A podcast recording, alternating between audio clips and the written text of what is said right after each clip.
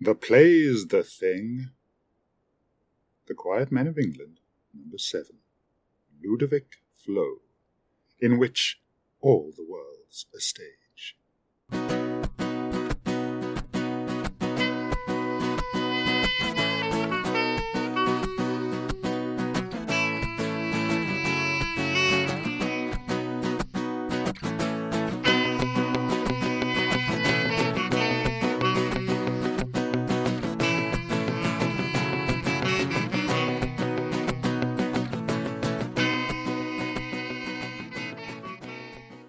Pity poor Ludo Flow.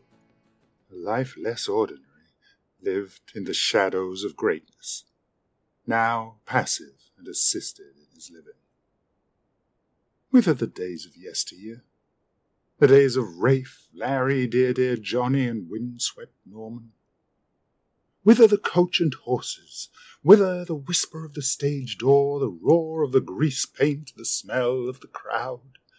Taking some sweet ingenue who barely knew his ass from Lebanon, but who had it, that something, that sweet special, mm, the joie de vivre, the esprit de corps, the certain je ne sais quoi, and thrusting him, thrusting him towards the footlights, the boards, the applause.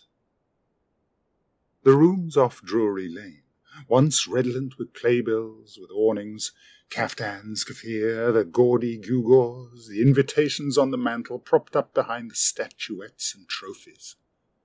That one there, from dear Georgie, who'd given it to him in remembrance of the first tentative steps he'd taken. Now he flew transcendent nightly and twice on Saturdays.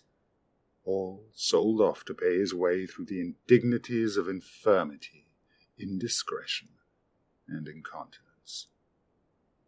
Now, becalmed, befuddled, and bedewed, he had taken rooms at Bide a home for retired thespians and them that help out.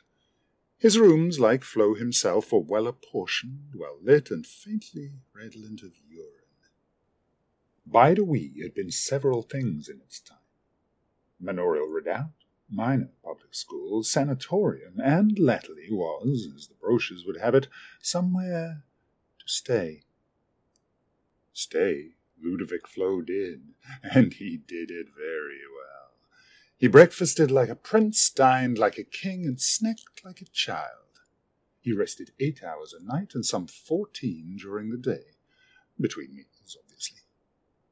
His main source of delight, other than that offered by the regular trips to the buffet, was visiting hour, the golden hour the eager, nay, giddy anticipatory thrill that coursed from neuron to dendrite to axon, in almost every single way very much akin to waiting backstage, listening to the orchestra tune up on opening night. So exciting was this moment, this brief chance at company that wasn't other bloody actors, that it was endemic to the whole cohort of inmates. Every Thursday, without fail, there was a frantic exchange of eyeliner no end of old dresses and pantaloons being held up to still older frames, in front of mirrors that never ceased to gnaw away at the edges of their appearances. Mirrors now that held the glass a tad more forgiving, a little more opaque than quotidian scrutiny allowed. There was cantering up corridor and down hallway, giggling and furtive whispered requests for a tissue, a hand into these Spanx, a cheeky livener, over the years, the residents had pressed their excited, childlike moon faces to the glass of their windows so regularly that passers by often believed the place haunted by a horde of orange dental models.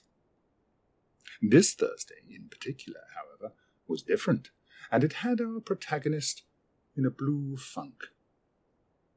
In the activities room earlier that week, Mrs. Fitzherbert, occasional duty manager and constant killjoy, had stood in front of the communal wireless, clapped her chunky ring-laden hands together three times, splayed palms outward in a welcoming, inclusive gesture, and smiled wanly and as superficially as a TV host smiles at a prize board. She cleared her throat. After apologizing to Miss Weeble, who'd wheeled inches closer to hear whatever Mrs. Ferbert had to say, she began. This week we have a special treat for all our little family here gathered to enjoy. A special treat. It's all a bit hush hush and on the QT at the present, but I can assure you it will be tremendous. She tried adding a conspiratorial wink as she said, Tremendous.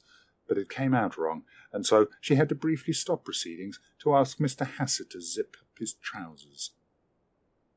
I'm sure you'll all find it absolutely peachy, she added, trying another wink, before calling on a brace of orderlies to escort Mr. Hassett to the shower room. We will not be having visiting hour as usual on Thursday afternoon, but, she added quickly to stifle a communal groan that escaped from the assembled throng, but there will be visitors and a special guest, a VIP. The ellipsis hung pregnant in the air, and was not allowed to come to term.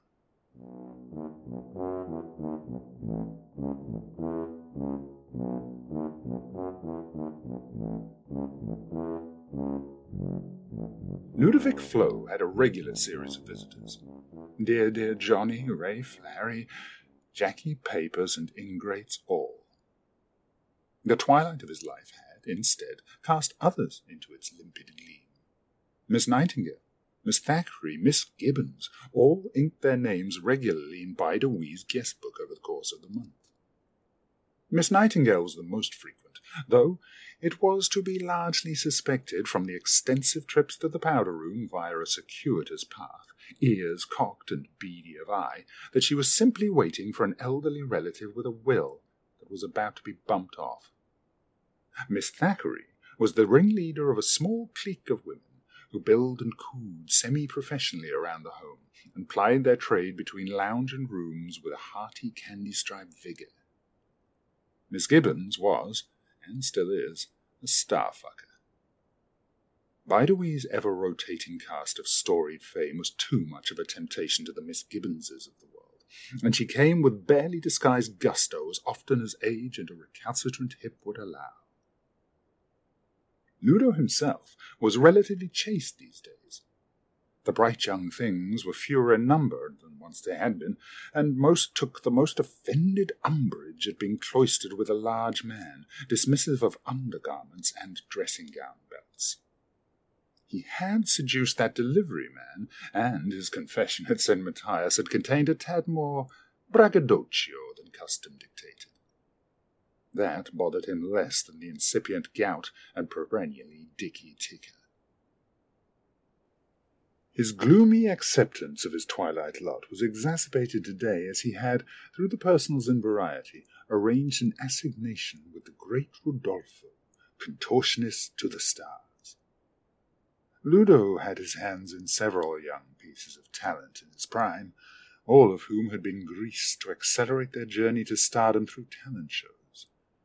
His books bent beneath the weight of jongleurs, mime artists, comedians, vent acts, and the odd bendy queen. Rodolfo had reminded him of Antoine Twist, the French bender. He'd loved Antoine, though once he'd started it had always been difficult to know where Antoine ended and the onions began. Rodolfo's small ad had hinted at pleasures untold, nothing more than the merest hint of the potential congruences his taut-lithe frame could offer, but enough to create quite the daydream and spark a reply. Accepted, it had taken a furtive telephone call and some whispered directions. As he had not booked his appointment at Bide-a-Wee, and the authorities were taking a dim view of assignations, he had not been informed of the cancellation of visiting hours, and had now been decanted from a taxi and stood pertly on the lawns.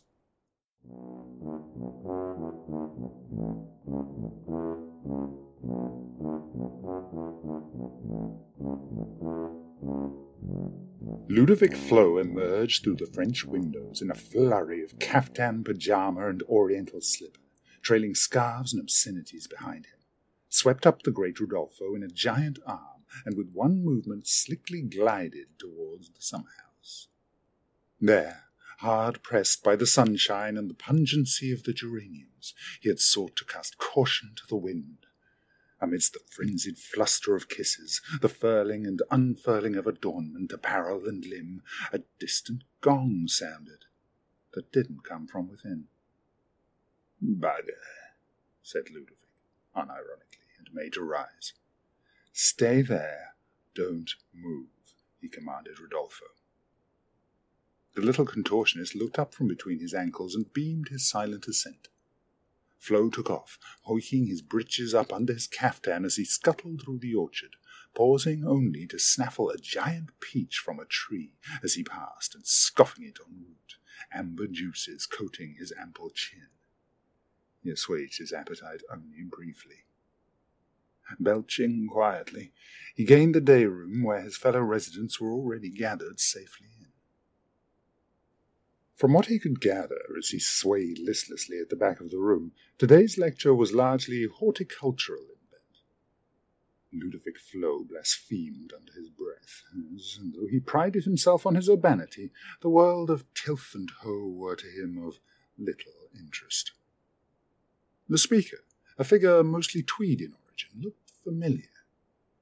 Rattling through the capacious chambers in his mind, and only being mildly distracted by the odd troop of Chinese acrobats for a tumid he seized upon a name when it loomed large in a remote context.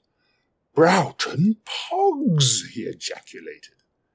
The tweed mass paused his oratory, and looking up from his notes, hmm, from the lectern. Yes? Oh, ah, Poggs! Capital to see you, dear boy. Must take in a show one of these days muttered Flow, tailing off dramatically, as he found the fact he was wearing but one slipper suddenly of immense interest. Indeed, replied the speaker, and after clearing his throat continued to speak of fruit, specifically fruit trees. He continued to expand upon his theme. Tricky blighters. Never had any luck. Removed them all from Milan. Only good for firewood. Not even good for that. More money in swine. Land is worth its weight in gold if you keep swine. The Only place I've left any growing is here at the back. Me down if the dwarf Duke of York's has only gone and grown one. Absolutely extraordinary.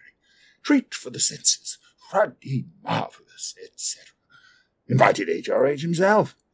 Well, not H.R.H. anymore. Terrible stuff. Coming to have a look. A cold sweat broke out across Ludovic Flow's entire body. Pools of perspiration gathered in dewlaps and crevices. He felt faint. He had not felt this dreadful since opening night at the Lyceum when dear, dear Charlie had corpsed on stage and Yorick's skull in his fall had hit the second violin full on the conch. Think, Ludo, he said to himself. Think! Storm clouds gathered inside his head, and outside too. Rain began steadily to fall. Looking out the French windows, a limousine could be seen entering the main gate. Ludo gathered up his skirts and plunged into the gathering storm. The wind had picked up, and rain lashed his face. What to do?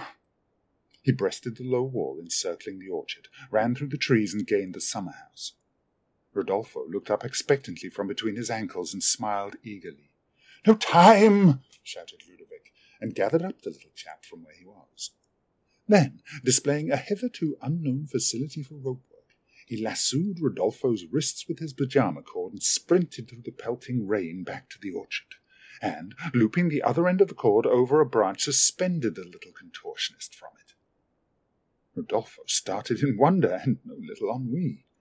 Here he was, bum up and dangling like a fruit from a tree, and getting wetter, colder, and redder by the second. Ludovic Flow smacked the contortionist's bare buttocks smartly twice, apologized once, and ran back to the house.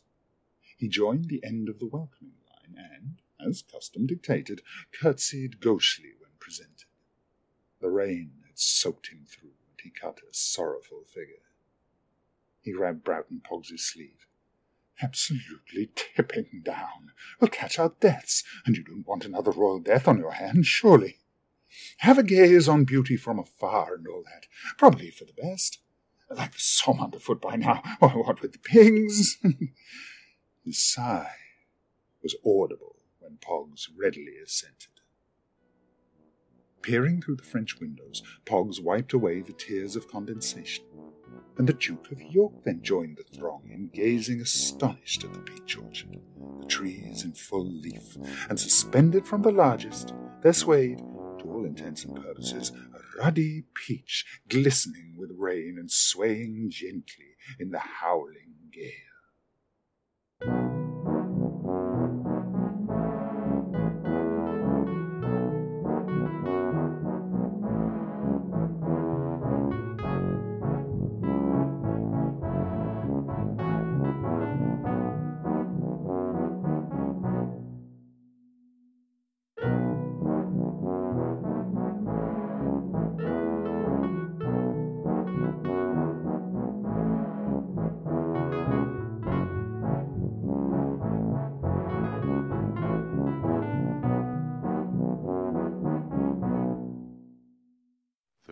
Men of England is a very broad and very shallow production, written by Brian Painting, performed by Charlie Moriarty, with original music recorded and played by Peter Vincent Riordan.